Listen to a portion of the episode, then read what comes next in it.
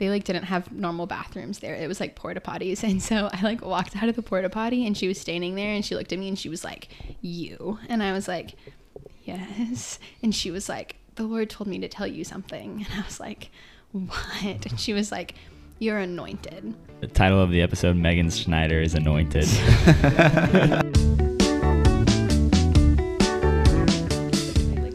No, if you lean back, it won't hear you. It'll be fine. Yeah. Pretty good. Hey, ready to go? Okay, welcome back to another episode of Finding Zeal. If it's your first time here, I'm Cohen. This is Josh, my co-host. Yes. And we have another special guest on the podcast today. So, Josh, you want to introduce her? No. Awesome. Megan is, oh gosh, that was way too loud. This is really unfortunate because I really didn't know that was recording that whole time. So. Yeah, it's been recording. Megan Schneider is one of our best friends. She did Impact with us, and she is a big ag girl, big sheep woman. Farm girl. Yeah, sure. I guess Megan can introduce herself a little bit more. Yeah, also, I'm going to mention that Megan is pursuing full-time ministry, correct, Megan? I am. And so This podcast is going to be a lot about that as well, and we're going to be asking her questions. But before we ask you anything, we have a couple questions that we always ask our guests. Right. Sure, you're probably aware of if you listen to our episodes. And by the way, this is our first episode that we're recording after launching our podcast. Yeah. So if you listen to some of our first 5 episodes, thank you for listening. It's been cool to see the little graph and numbers and stuff like that. And yeah, I don't know. Yeah, we've had 67 unique listeners. That's pretty cool. Dude, let's go. Let's go. I can proudly say I'm one of them. Yep. Megan's a loyal fan. So anyways, Megan, as you know, we're going to ask you the question. What's your favorite cereal and how much milk? My favorite cereal, this is like super unpopular, but it's like the Special K, but with like the little yogurt pieces. Oh. Yogurt They're pieces. So, it's like little like pieces of yogurt. I don't know. It's so good. And I like the that's like crunchy, but they're also kind of creamy. How much milk? I don't put like a lot of milk because I don't like it soggy, but I definitely like put enough to like cover the cereal. Is that the question? Like how much milk? Yeah. Because I like fill it up. Yeah. I always do a lot. See, I'm like not a fan of milk. So like I ended up wasting a lot. Do you use like almond milk or anything? For cereal, I use regular milk. Okay, good. But like I'm never going to be the person that like drinks the bowl after. Oh, I always drink it. You waste that. I never drink the bowl of milk. That's why I don't put a lot. Because I don't like drinking milk, but I love milk and cereal. Mm-hmm. Whoa, you guys don't drink your milk? No, milk is kind of just like by itself kind of gross. Exactly, that's what I'm saying. I figured an ag girl would like milk a little more. I support milk. I don't enjoy the taste of milk. That's fair. If that makes sense. I guess. Whatever. Anyways, next question is, when you were growing up, when you were like young in elementary, what was your dream job? What did you see yourself doing? Yeah, so I like grew up in the church, gweeched, if you will. Well, you should explain what that means and not just say that. You're the one who said it. You made it up, so. Yeah, gweech, I did not make it up. That's not my term. Gweech means grew up in a church household. Yeah, or Christian household. So it's an acronym. Yeah, so you're like, I gweeched. I grew up in a Christian household. Yes. Yeah. So I did that. Megan gweeched. I did. I gweeched.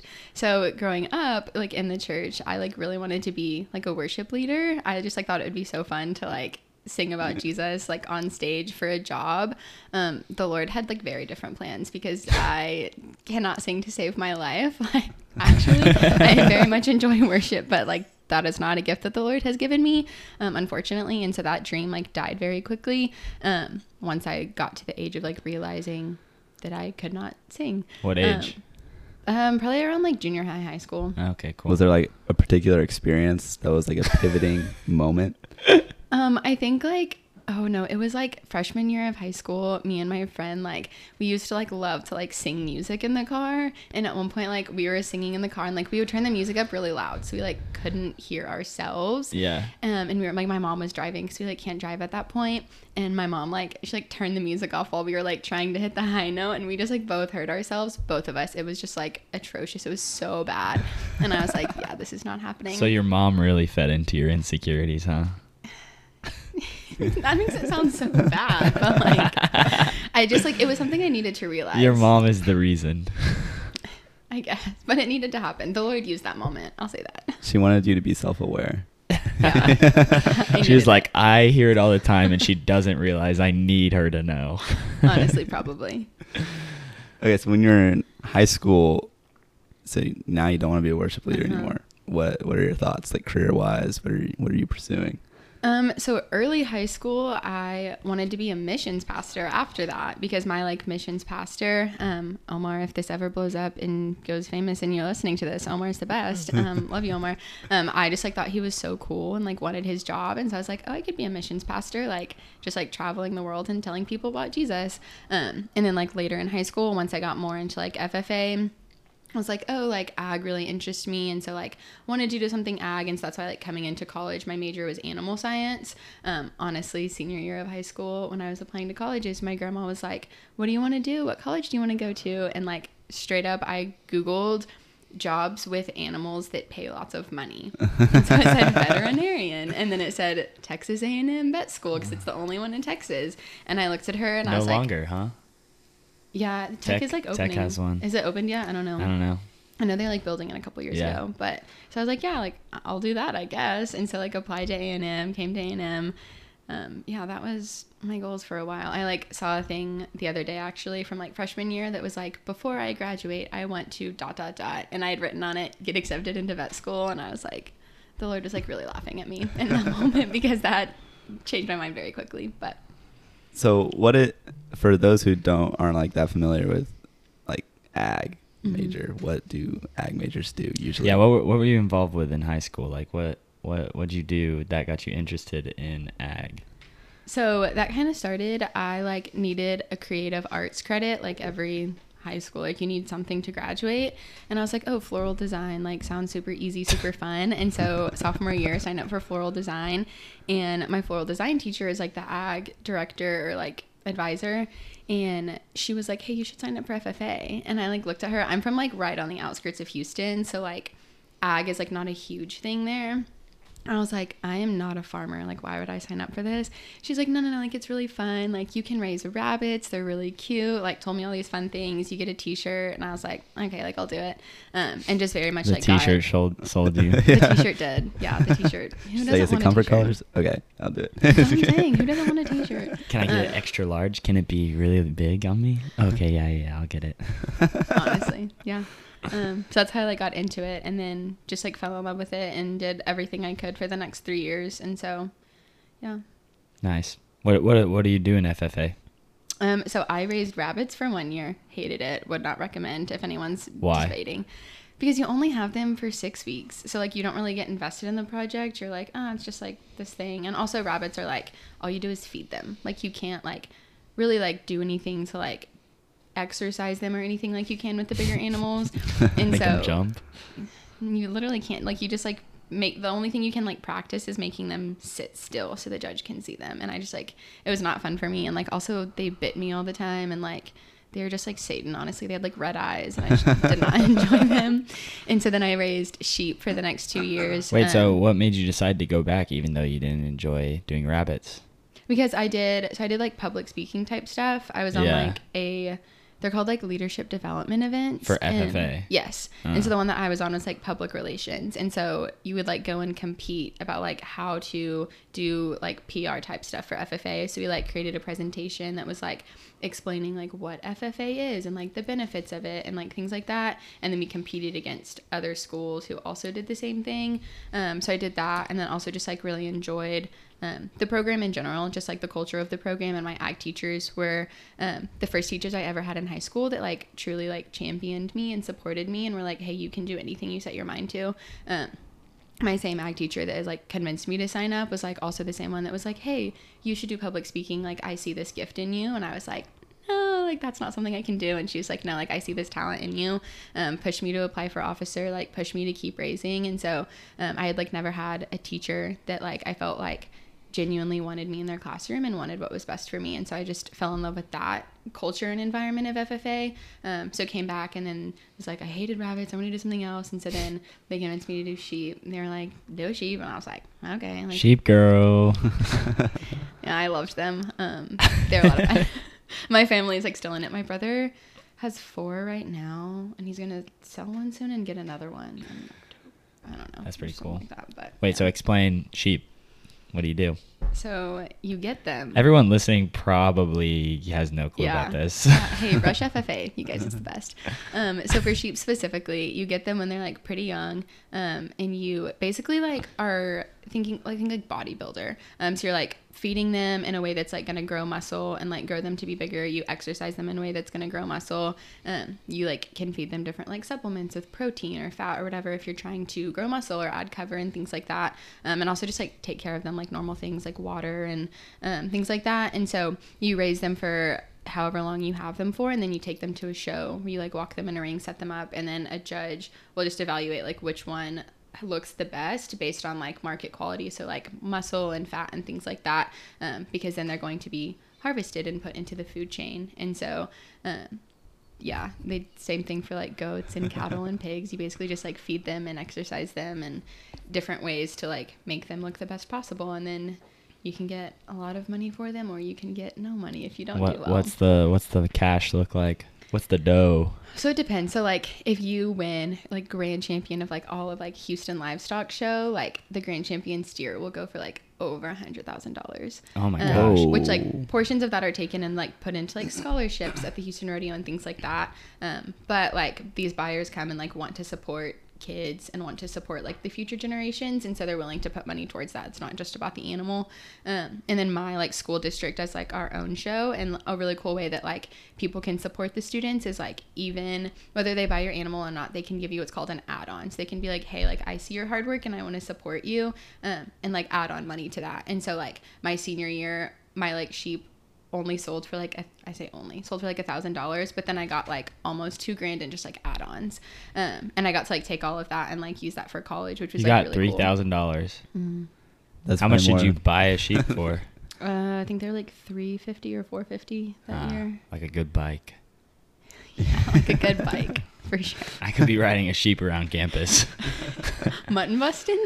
Honestly. Wait, so how much did you have to pay to like feed it? Like, what was the total cost? For yeah, sheep. What was your net profit? Yeah, that's a great question. My brother actually just like did like a budget thing or whatever, and it's like around $1,000 for like feed, supplements, shavings to like put down for them to like not be on concrete and stuff like that, ish. So that means that you only net profited like $2,000. Yeah, which like I wasn't in it for the money. Like, that's the thing is, like, you don't do it for the money, because the thing is, too, is, like, you could get a lot of money, but also you could not make any money at all, because some people will pay, like, thousands, like, at the big shows, will pay thousands of dollars just to purchase the animal and then put money into, like, feeding it out and exercising programs and things like that, and then show up and not make the sale and only get $150. And so it's a really cool industry that, like, it's not about the money and the profit. It's about the experiences and the things that I learned, because, like, I was taking care of that animal myself. I had to get up before school every single day and drive 20 minutes out to the barn to feed my animal and give it water. Your barn or the school district? The school district barn. And so that's why it was like far away. So I had to like get up before school every morning, drive out there and feed it, and then go to school all day, and then go to the barn after school and like feed again, and also like exercise and clean the pen and things like that. And so it taught me a lot of like other life skills, like so responsibility like and... Yeah, kind of. That sounds like honestly miserable. That sounds horrible. If you don't enjoy it, yes. Like some people will do it for a year and hate it. Sheeps aren't like, even cute. Yes, they are. You have to fight. They're so cute. But I guess it's kind of like just doing any other extra. So do you have to put all that money down? My parents like definitely paid for a lot of it. And so. Dang. yeah, really thankful that my parents were like really supportive of that. And like, yeah, my family like also wasn't around all of that kind of stuff before I got into it. And so my parents like love it now. Like my parents love going to the barn. And so like, as it continued with my younger sister and brother, like my whole family is like invested. It's not my brother doing it himself, but it's like a family affair every night. What time are we going to the barn? And they like go out there, and my dad will do the water while my mom does the feed, while my brother like does something else, and like kind of like work together, which is really cool. But has your brother made more money, or has he done better or worse? Definitely better than me, because I was kind of like the guinea pig again. Like my family like wasn't super into it, and it's one of those things that like you're constantly learning. Just like if you ask like a bodybuilder, they're constantly figuring out better ways to like eat the right things to grow bigger, and like different ingredients to include. And so like my first year I was literally just like giving it feed and like walking it once a day, and like was like, yeah, this will be good, and like didn't do well. And I was like, I want to do better. So I started asking advice for other people in the industry, and they're like, oh, like you need to use supplements, and you need to feed more hay, and you need to make sure you have clean water, and like started telling me all of these things. And so learned a lot more for that year. And then like it's just like the information has developed over the like past couple of years. And so like what my family knows now for my brother is like way more than we knew when I was doing it. And so part of me is like sad, because like I wish I would have like had the opportunity to do well, but also I like love getting to like go and watch my brother show, because he works really, really hard, and like getting to see him work really hard in the barn and then like walk into the show ring and like come out with a ribbon or a buckle or an award, even though it's like not me that's getting that. And like I wish I would have won more when I was in high school. It's just like really sweet to get to see, like, because of like my start in it, my brother is now really passionate about it and like gets to win. And my brother hates losing. Second place is his least favorite thing. And so it's just like really cool to see that and like get to like be in his corner ringside. Very cool. Very cool. So how much money has he made? I don't know. Total, I don't know. Colin's all about the money. He has like, he's so into it. He has like 3 or 4 animals every year. And so, dang. Don't know. That's pretty sick. Okay, so FFA led to your desire to do veterinary, right? Mm-hmm. What? So it was kind of, you weren't sure and you just decided because it was money. Okay, and then you came into college and started doing it. Like, what did that look like? What did class look like? And then like, what made you decide that it wasn't for you?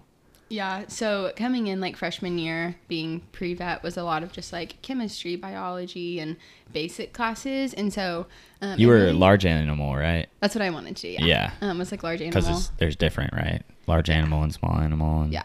Which okay. Like undergrad, like your pre-vet stuff is still the same. You take all the same prereqs, but yeah. And so I was like animal science major, but like really heavy on like chemistry and bio and stuff. Enjoyed it, like did okay. Like I wasn't like majorly like failing any of my classes or anything. It wasn't like that, but it was like the summer after my freshman year. I was like I literally just like Googled that. Like, is this really what I want to do?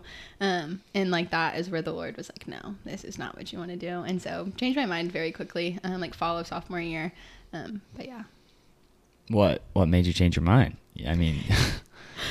You just said that you just thought about it and we're I don't know if there was more questions, if I should like, I don't know. And you guys don't tell me the question, so. No, yeah, like what was was it like something with your church or like what did you like, yeah, what changed your mind? Yeah, so I was actually talking about this yesterday with a friend, but I like remember like the very distinct moment I was going on a mission trip that summer. And so I was at like the training for this mission trip, and we did like a worship night, I guess. Like we had worship, and I was like sitting on the ground during worship. I was like literally right in front of the stage, like sitting down, and the Lord was like, you are more passionate about people than you are about animals. And I was like, no, you're right. Like I am. And I was like, what do I do with that? And he was like, high school girls. And I was like, what do I do with that? And that was it. Like the Lord just was like high school girls. And like, that is a love and a passion that I have that I've gotten to really grow and develop. But, like very much just like kind of left it at that point. And so when I came back from that, I was like serving in youth at my church here in College Station. And so like reached out to my youth pastor and was like, I want to do like anything and everything possible in this ministry. I like love high school girls, and didn't really know what that meant for me. And just thought back to my ag teacher that I talked about that just like was like my mom at school and just like a big supporter and championed me, and was like, oh, that would be really cool. Like that's being with high school girls and getting to be a light in this school, and be what she was for me, for other girls and guys. I guess FFA is co-ed, but I don't know. And so, yeah, can change my major from like animal science to like animal science production. So it focused more on like industry production rather than like biochems and microbio and all of those different disgusting things, honestly. And so, yeah, so my major is like still animal science. I still get to take a lot of like really fun random classes, but was pursuing like teaching for a while until honestly this past summer, was on another kind of mission trip. I was doing a missions internship and, again, had like another moment where I was just like sitting with the Lord and was like, I graduate in a year. Like, I have no idea like what I'm actually doing. I'd like been feeling this call to ministry for a little bit, but like wasn't super confident in it. Like hadn't heard like an absolute yes from the Lord. And I was like sitting, y'all, it was great. I was in Alaska and it was beautiful. And I was like sitting in a field, like looking at like this just huge mountain. And in that moment, the Lord just like met me there and was like, this is what I made you for. And I was like, okay. And there was like some kids there that I just like loved and really got to pour into. These kids like didn't and don't know Jesus, but like really got to like show them the love of Jesus for the month that I was there.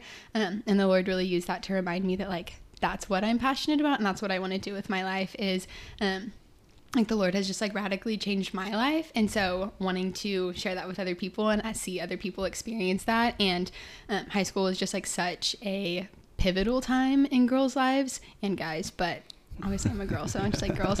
But yeah. And so that was just like a really sweet moment with the Lord. But then I got really afraid, honestly. And I was like, oh, like, maybe. And then every week after that, one of the adults on the team that we had literally said the exact sentence, was like, the Lord made you for this. And I was like, God, stop repeating yourself. Like, I hear you, but I'm a little afraid. And it was just like one of those things that I just like could not run from anymore. And so, yeah, it's been really cool to see the way that the Lord has been changing my mind kind of every year, but has like slowly been pulling me towards like what he has for me. So for a while, so originally it was just like high school girls. Mm-hmm. And so you thought you wanted to be just a teacher that mm-hmm. would pour into high school girls. And now you just want to do ministry for mm-hmm. high school girls, right?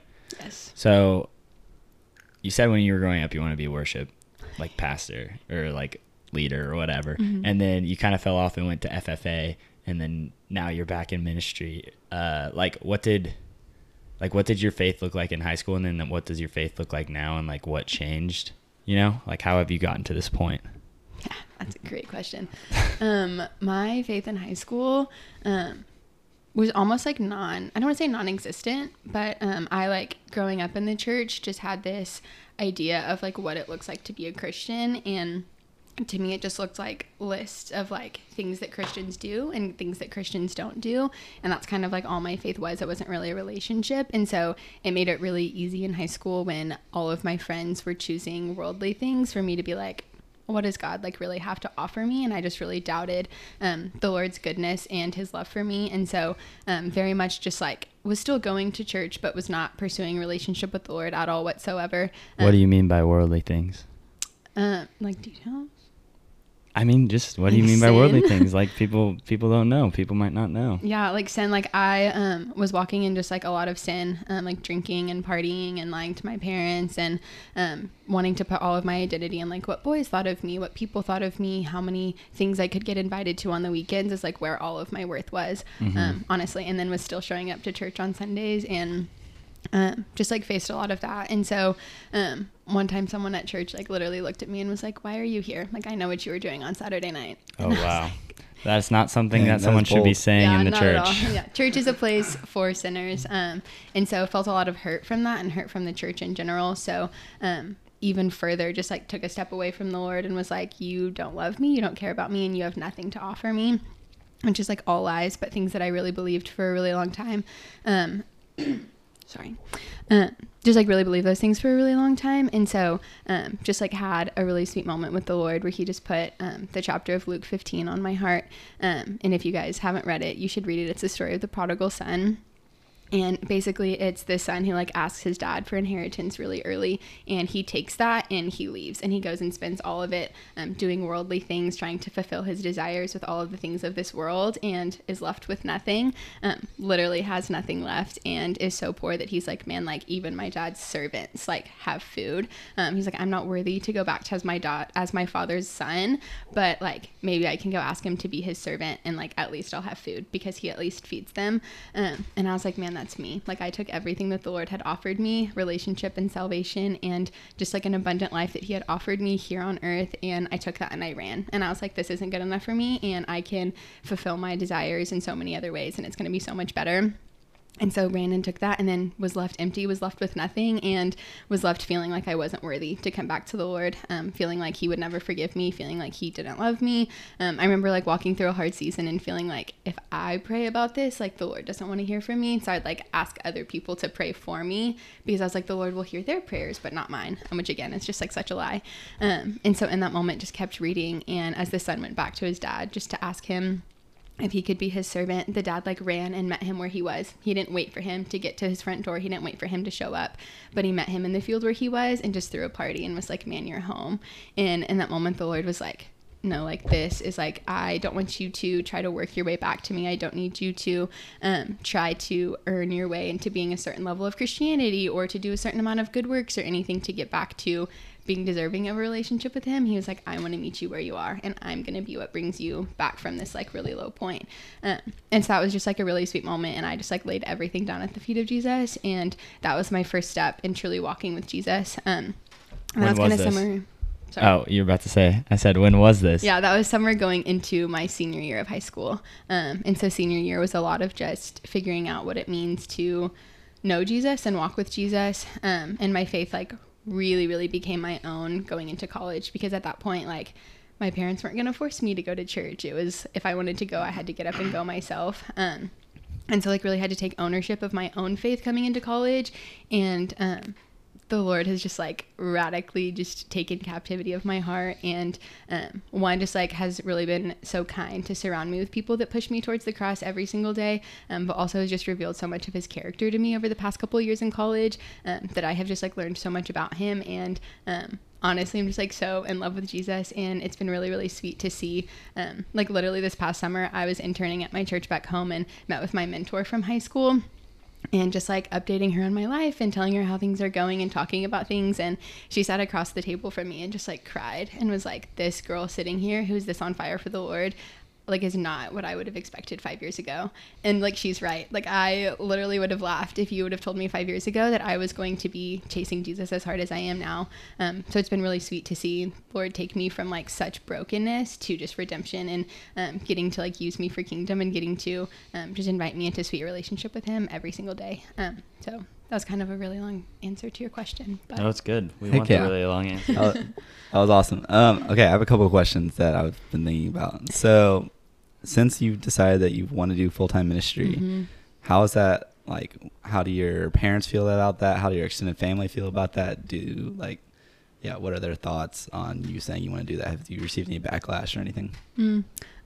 I think just depending on... My parents are very strong believers. My dad was actually in ministry for a couple years after college and in college. And so his reaction to that was like, man, I'm kind of jealous of you. Like I miss getting to do ministry. And so it was really sweet. And same with my mom. Like they love the Lord so much, and so are really supportive in, if this is where the Lord's leading you, then like I want to see you thrive in that. I think we're like, I get the biggest pushback from like extended family or friends or people who just like don't understand as much, is just in like, oh, like there's no money in ministry, and oh, like people who like aren't as like not believers at all, or like why would you give your life to something that doesn't exist, which just like breaks my heart, because the Lord does exist and he's so good. And I think that's like the biggest pushback that I get, is people who like don't believe in the Lord are like, why would you give your entire life to something that isn't real or doesn't mean anything, which is just a really hard thing to try to face, because like it like one breaks my heart, but also two, like I don't know, like almost makes me like want to like fight on behalf of the Lord.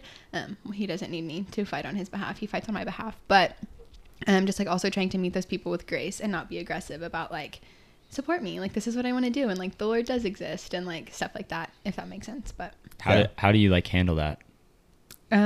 Yeah, that's a really good question. Honestly, it's just one of those, like, having to, I think the biggest thing is, like, having to not have the last word. And, like, I don't need them to support what I'm doing. Of just having to be like, hey, this is, like, what I want to do. And, like, if you support that, awesome. If you don't, awesome. And, like, that's a really hard thing to do and takes a lot of humility because, like, I look at these people and I want them to be in support of what I'm doing or be like, man, that's really cool, instead of thinking, like, I know they're walking away thinking, man, like, that girl's stupid, like, for believing in this thing that's not real and giving her life to this thing that's not real, and having to just surrender that of, like, wanting to have the last word and be right, and being like, hey, like, this is how the Lord has changed my life and here's how I've seen that, and just getting to share my testimony and share the gospel in that moment. And if the Lord uses that to plant seeds, awesome, but if not, I just have to be okay with not being right in that moment, which is really hard. But yeah. Okay. This is kind of, I don't know if this is like a taboo question to ask, but I'm gonna ask it anyways. Do you have like a rough idea of how much you would get paid doing ministry for full time for like a year? On, you know what I'm saying? Like, our, like, literally how much would you make to like, would you make enough to, like, pay for rent and pay, like, how much? Because I don't think anybody really, not that many people know how much people who do ministry make, or do they make any money, or, like, are they funded, like, supported by other people, or what's the thing? It really depends on, like, because honestly, like, I also have no idea, like, where I'm going or what I'll be doing in 9 months when I graduate. So it depends on the church and just, like, the area and the size of the church and things like that. I feel like it's a pretty wide range, honestly, probably. I honestly don't know. I haven't looked it up. That might be, like, a fiscally responsible thing to do, but I just, like, haven't. But, like, anyone I know that, like, does work in ministry, like, they're not, like, living on the streets under a bridge. Like, they do, are able to, like, live and, like, survive comfortably, and also, like, I know that the Lord is, like, a good God and a God who provides. And so if this is something he's calling me to, he's not going to call me into this and be like, fend for yourself and have fun. But, like, he's going to provide and, like, meet my needs and provide for me. Even if that doesn't look like being a rich stay-at-home mom, which was also a career goal of mine at one point in life. Who doesn't want to be a stay-at-home mom? Seriously, a soccer mom with a rich husband, like, sounds great.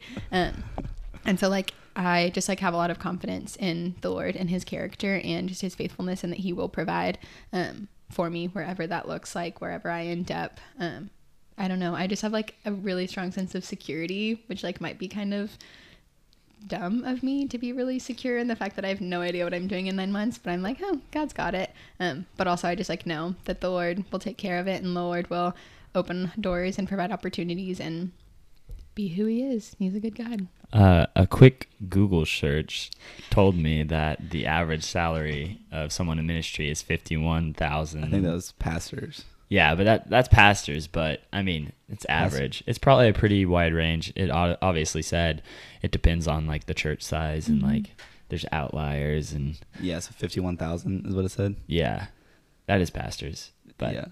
So I'm sure it's like, head pastors get paid the most. Yeah. Or besides, like, finance and, like, accounting people that for, like, bigger churches. Yeah. Because I know people, like, accountants for church have to, like, you have to pay accountants a decent amount, like 50 or 60. Yeah. Okay. I had another question. Earlier you said the words gospel and testimony, and for people listening who might not know what the heck either of those mean, just give, like, a quick, like, definition, you know? Yeah. So my testimony is just the story of my life. Everyone has a testimony, and everyone's are different, and it's literally just the story of how the Lord has taken you from death to life, and the things that you've been through, and the way that the Lord has redeemed those things. And so I kind of basically shared mine when I talked about where I was, how I met Jesus, and where I am now. So that's basically just what a testimony is.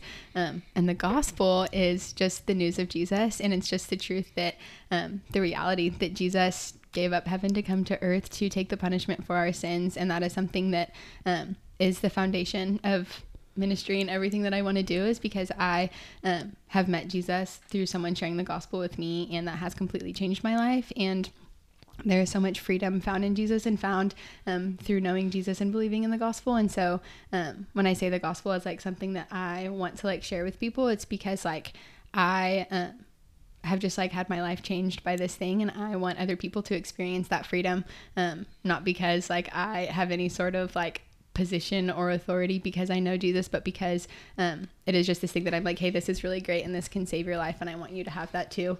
I have a friend who like uses the analogy of if you see someone standing in the street and a bus is about to hit them, you have the chance to either push them out of the way and save them from that bus or let the bus hit them. And the reality is we're all going to die one day, and that's the bus that's coming. Everyone's going to die. And I have something that can provide eternal life to you, and that's, I don't have that. I cannot provide that, but information that can provide eternal life to you, and that is the gospel. And I just like desperately want the world to know Jesus. But. Heck yeah. Heck yeah. I'll Brad snap to that. I wish I could Brad snap well. Can barely hear it. Right in front of the microphone. That's what I'm trying to like. That's going to sound awful. That's gonna you can cut it out.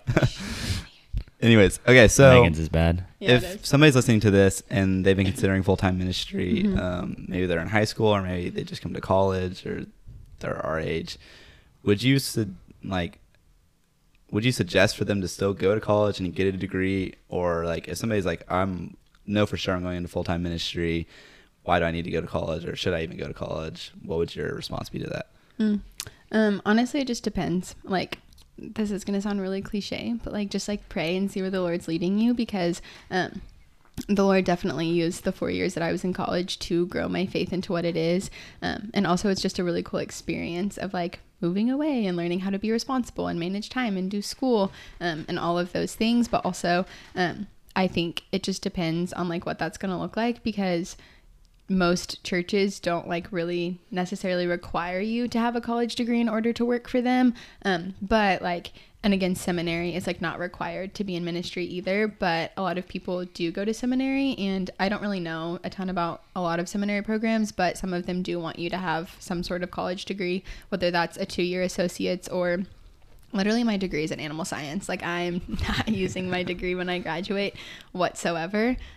Seminary is pretty much college for pastors. Yes. Sorry. If you don't know what seminary is, did not explain that. No. And you typically need some kind of degree. You were just saying that, right? Mm-hmm. Yeah. You typically need some kind of degree. I don't think it actually matters what it is. Yeah. At all.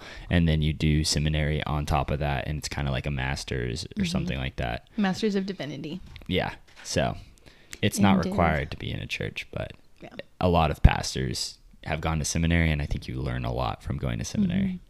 Mm-hmm. But I guess a follow-up question from that would be like, how would you encourage those people? Like what tangible things can they do? And then on top of that, like, just like encouragement, you know? Yeah. Tangible things, I would say like get plugged in and start serving in a church now. Like I think that is where the Lord has really grown. My desire and my passion has been like in serving in youth at my church and serving in the college ministry and getting to see the way that the Lord is moving and just like wanting to continue to be a part of kingdom work. And the way that I have seen, I think the coolest thing is like the Lord used broken people and like me and my brokenness and my sin. Like I still am a sinner even though I have a relationship with Jesus. And so seeing him use broken people for kingdom things has been one of the most like pivotal things that I realized of like, I have no qualifications on my own. No one ever does, but the Lord chooses to use broken people because he doesn't need us and he could literally build a kingdom by himself. It would be so much better than anything we could create, but he chooses to invite us into that. So it's been really sweet. And so tangibly, just if you're not going to a church, go to a church, get plugged in, start serving, whatever area you might want to do ministry in, whether that's missions or youth, kids, college, literally like any ministry, start serving and talk to your pastor, talk to people and be like, hey, I want to do this. I've had a lot of really cool conversations with my youth pastor of like, hey, I want to do youth ministry. And it's been really cool because he's like, okay, here are some tangible things that I'm going to teach you about that. Like things on the back end, like logistics and things like that, that you don't really think about. But also has just been someone who's really encouraged me and is like, if this is a dream and a goal you have, then I'm going to like champion you in that and push you in that and grow you in that. And so I think it's been really cool too. And so don't be afraid to tell people at your church, hey, this is something I'm feeling called to, and serve and do like internships or just be volunteer or whatever it is. Just be in the church and be serving. I know I've said that like 4 times, but that's the biggest thing, because that's what's going to grow you, and also what the Lord is probably going to use to like create those opportunities for you going into ministry whenever you're like graduated or ready to go into that. And encouragement, I would just say like that's so cool that if you're feeling the Lord that has called you to ministry, like that's awesome. And I think the biggest lie and insecurity that I faced is one that like I'm not good enough for that, and two, like doubting myself to discern the Holy Spirit in that of like, oh, did he really say that to me? Like, I don't know, maybe I'm just making that up. And so one, like trust yourself and the Holy Spirit that lives inside of you. If you know Jesus Christ, then his spirit lives inside of you. And so trust yourself in discerning that. And two, you're right. Like on your own, you are not enough and you are not qualified. No one is. But if this is something that the Lord is calling you to, then he is going to equip you and he is going to use you in your brokenness. And so don't let the enemy ruin what the Lord is doing in your life. And know that the enemy is going to come for you, because if he knows that the Lord is using you and is going to use you, he doesn't want that. He wants to stop that in any way possible. And so spiritual warfare is going to be huge, and it's going to be hard, but it's also a battle that the Lord never asks you to face on your own, and he never asks you to go in and fight that by yourself. Like, good luck. But it's something that he's like, hey, I'm right here with you. I'm in the trenches and I'm fighting this with you. And so, yeah, just be prepared for spiritual warfare, but also have confidence in God, who is steadfast and who is good and isn't a warrior who fights before you. Very sick. Yeah. I'm reading another question here. You did something called the World Race. What is that? So kind of. So the World Race is an organization that sends mission trips throughout the world. And so they have a bunch of different programs. They have the 11 and 11, which goes to a different country every month. So it's 11 months and you go to 11 countries. They have like a gap year program for college age students, which is a 9-month program. I think they go to 3 countries, and I think they stay for 3 months, or I don't know if they one of my good friends actually did the 9-month track, and I think she actually ended up in 4 countries just because of there were some weird things that went on, but yeah, it's pretty cool. Yeah, you can talk more about it because you did it. So, and then they also offer what's called like semesters programs, which is like a 1-month, a 3-month, or a 6-month mission trip. So they're a little bit shorter. And so I like summer after freshman year was like, oh, I'm working at camp for half the summer. Like, what am I going to do for that other month? And I don't remember how I came across it, but came across one of their ads for their 1-month and 3-month programs for the summer. And I was like, oh, that'd be pretty sick. And so found out like very last minute about it. Like it was like probably like February, and applications closed in March. And so I was like, oh, like I'll apply and see what happens. This is when you were thinking about full-time ministry, right? No. This is like not a thought on my mind at all. This is freshman year. So I'm still like, I'm going to go to vet school. I just like want to do something fun for the summer. And so applied, and they called me and interviewed me, and I told my parents about it, and they were like, so you're going to be gone all summer instead of half the summer? And we're like, don't do that. And I was like, listen, like if the Lord wants me there, the Lord's going to do it. And they called me and were like, hey, like we want you on this team. And I was like, awesome. Like that'd be pretty sick. And then I had to fundraise to be able to go. And I found out in probably end of March, and we left in May. And so I had like a month and a half, and very quickly realized that a lot of the other girls had like applied in like November, December, and had been fundraising for months. And I was like, shoot, this is very last minute. But then I was like, the Lord is doing this, and the Lord's going to provide. And the Lord did, which was really cool. And so, and I also remember like the day before leaving for that trip, I remember being so afraid. And I was like, I went to Ecuador. So I was like, I'm going to another country for another month that I've never been to, with a bunch of people that I don't know, with an organization I don't know, like no comfort zone whatsoever. Got really afraid, and just like the enemy started convincing me that I was not supposed to be there, that it would be a lot fun or more fun for me to stay at home. But ended up getting on the plane, and we went to Atlanta for a couple days for training, which is where had that moment with the Lord where he was like, hey, youth ministry, high school girls. And I was like, I don't know what that means. But it's also really cool because I like learned so much on that trip, and that being at the forefront of it in the beginning was like, the Lord just told me this really big, scary thing, and I don't know what I'm going to do with that. And this woman who was there, she had like just spoken and given a message. And I remember they like didn't have normal bathrooms there. It was like porta potties. And so I like walked out of the porta potty, and she was standing there, and she looked at me and she was like, you. And I was like, yes. And she was like, the Lord told me to tell you something. And I was like, what? And she was like, you're anointed. And I was like, what does that mean? Like, that sounds like a really holy word, and I'm not that. And she was like, it just means like when Jesus was anointed as the savior, that means like that was his purpose, was to be our savior. And she was like, whatever the Lord is telling you, like that's what he made you for, and like have confidence in it and just like go for it. And that was like right after this moment. So I was like, what? And I was sitting there like brushing my teeth and I was like, what's going on? And so like looking at that moment and the way that that's played out over the past couple of years has been like really, really sweet. Of just like the way that the Lord has continued to like remind me and speak the exact same sentence to me over and over of like, okay, like I can't run from this anymore. But sick. Dang, that's crazy. Title of the episode, Megan Schneider is anointed. Clickbait. Oh my gosh. Everyone's gonna be like, what the heck is anointing? Yeah, I didn't know what that meant either. Okay, so you did the World Race. Pretty sick. Ecuador. Cool. Awesome. But before that you did camp. What does camp look like?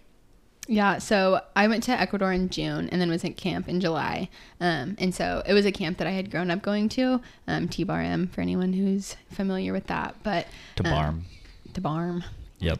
I was a camper for like 10 or 11 years, loved it. And so as soon as I came to college, I was like, I'm going to work at camp. Like, that's all I want to do.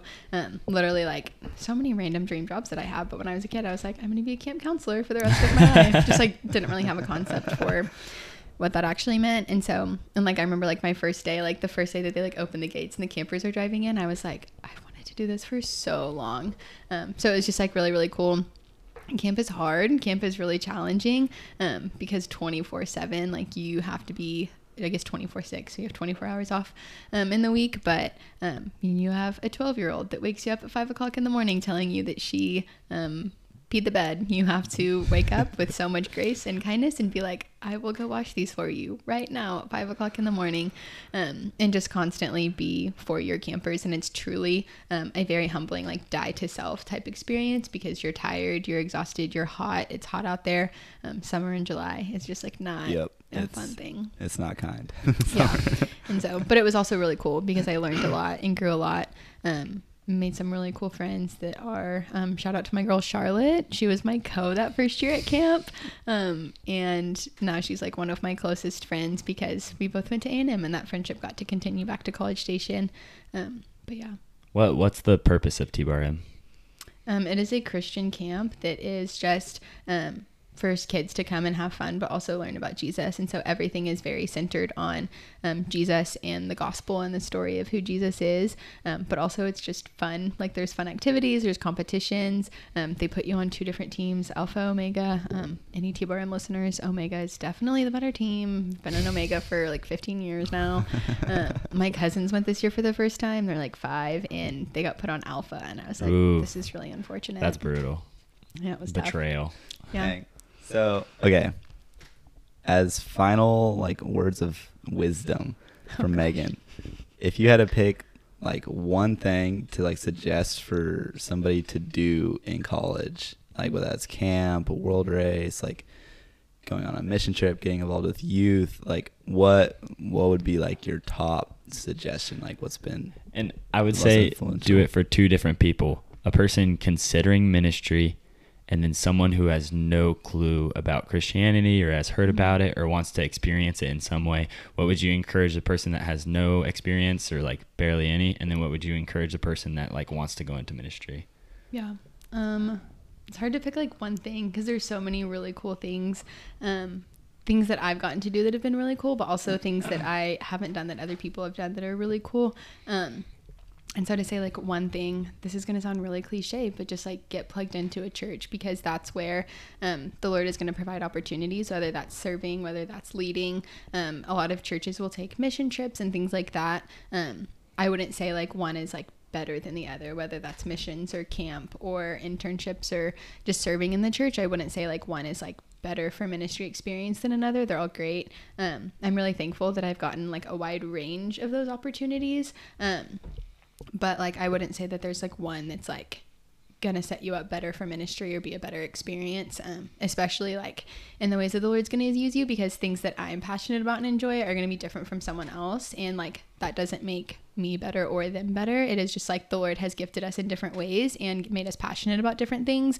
And so I would say for like someone who's like considering ministry, just find what breaks your heart and what you're passionate about, and then figure out how to do that. Literally Google it if you have to, how to do youth ministry, how to do missions ministry, like literally just find a way, and just like ask the Lord, honestly, just ask that he would provide opportunities and lead you where he has you. Because freshman year, looking at what college was going to look like, I had a lot of plans, and the Lord probably like laughed at me, because a lot of those plans are things that I ended up not pursuing, and the Lord led me to different things. But I'm so thankful that he did.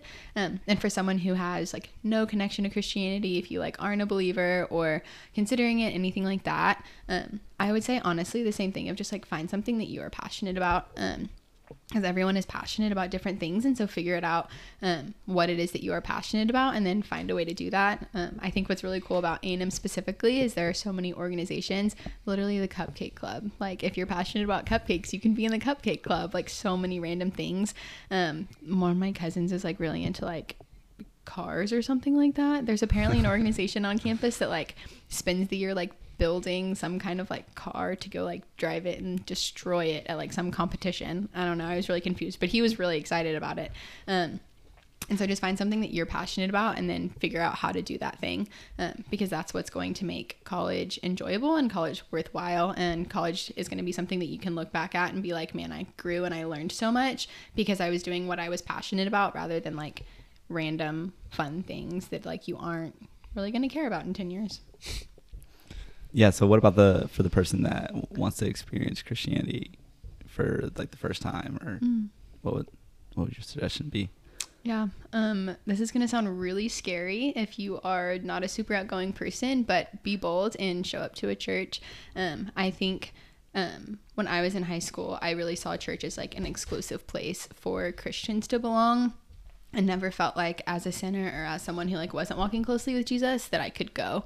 And now being in the church, and now being like on this side of it too, and like serving in ministry, like I like desperately want people to come to church who want to know Jesus, desperately want lost people to be coming to church. Church is not a country club for perfect people. It's not a country club for Christians. It is a place for sinners. It is a place for the lost, because we're all sinners. And it is a place that if you find a church that is a good church, they're going to want you there, no matter what your past is, no matter what your burdens are, no matter what you're carrying, no matter where in life that you are. If they are a church that is based on the Bible and is based on the gospel and is centered on Jesus, they want you there. So be bold and show up to church and shake someone's hand and say, hey, this is my first time here and I'm really interested. And I know that sounds really scary. If that is like not your personality, it's not mine either. But I think the enemy doesn't want you to show up to church. And so he's going to tell you anything that he can to tell you that you don't belong and that you're not wanted and that you're not capable of going. So don't let him win. Show up and walk in the doors and let the Lord take care of the rest. Because like I said in Luke 15, like he doesn't expect you to figure it out by yourself. He wants to meet you wherever you're at right now. And if that's at a place of not knowing him at all, great. He doesn't look at you any differently. He wants to meet you where you are, and he is going to be what brings you from death to life. And you don't have to get there by yourself, and you don't have to figure it out by yourself. He never asks you to figure it out by yourself. He asks you to just come to him, and he will take care of the rest. He will take care of the heavy lifting. He'll do the hard stuff. All you need to do is just literally whisper yes, is what the Bible says. I don't remember what verse it is. It's like all he needs is our whisper of a yes. And so even the slightest just step in that direction, he will take that and he will multiply that and he will use that. And so, yeah. Heck yeah. Awesome. Well, thank you, Megan, so much for coming on to the podcast. Thanks for having me. It's been a really awesome pleasure. Yeah, thank you. We've been planning this for a while. Yeah.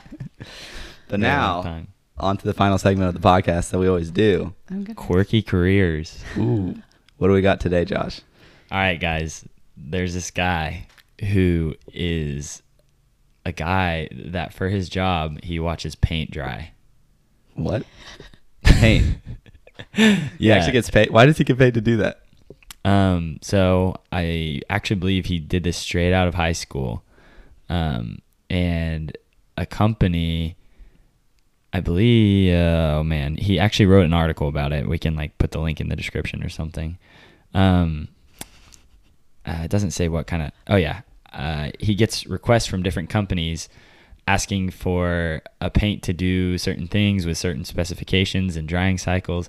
And then he has like 5 or 6 samples And then he watches them for like, I think it's like 6 hours or something. And he says it's not boring. I don't know if I trust him, but he like says it's not boring because he watches for like cracks and ripples and bits in the paint and defects and stuff like that. And there's this whole article about how he just watches paint dry. Yeah, it says, I don't find it boring because I'm not just sitting there. I'm looking for something even when I'm watching the paint dry. So wait, how much does he get paid? It doesn't say in this. It says he says that he makes a good salary. So I'm guessing, I don't know. He doesn't have a college degree. So I'm guessing maybe like 50, 40. I don't know. I guess I don't want to just throw numbers out there, but that's what I would guess. That's crazy though. Watching paint dry. And his name is Matthew Risbridger. Matthew Risbridger. And it's like a chemistry thing, right? Like is it chemistry related? Like does he have to know about chemistry or no? I don't know. I don't even think so. I think he just watches it. He literally just watches it and analyzes it. Dang. He's 21 and it's for Aquatech coatings in Wrexham, Wales. So pretty crazy. Well, Matthew, if you're listening, I gotta know. Can you actually see the cracks happen? I think it says he's like watching for like cracks and things. Yeah. Like how do you sees it the moment it's happening? He's like, for real, their crack just formed right there. That's what I'm saying. Like I feel like how's it's he one document of those things that you don't like watching grass grow. Like you don't actually see it until you look at like before and after, and you're like, oh, there's a lot of change. Interesting. He must have some kind of like system. Anyways, I think that's gonna do it for the 6th episode of Finding Zeal. Yeah. Ooh. Thank you, Megan, for coming on. It was awesome. Thank you for having me. Thanks, Megan. We'll, I guess, like post about it on Instagram and stuff. And so we'll hype it up. Anyways, it's been Cohen. It's been Josh. And thank you for watching Finding Zeal. We always mess that up. The video just coming.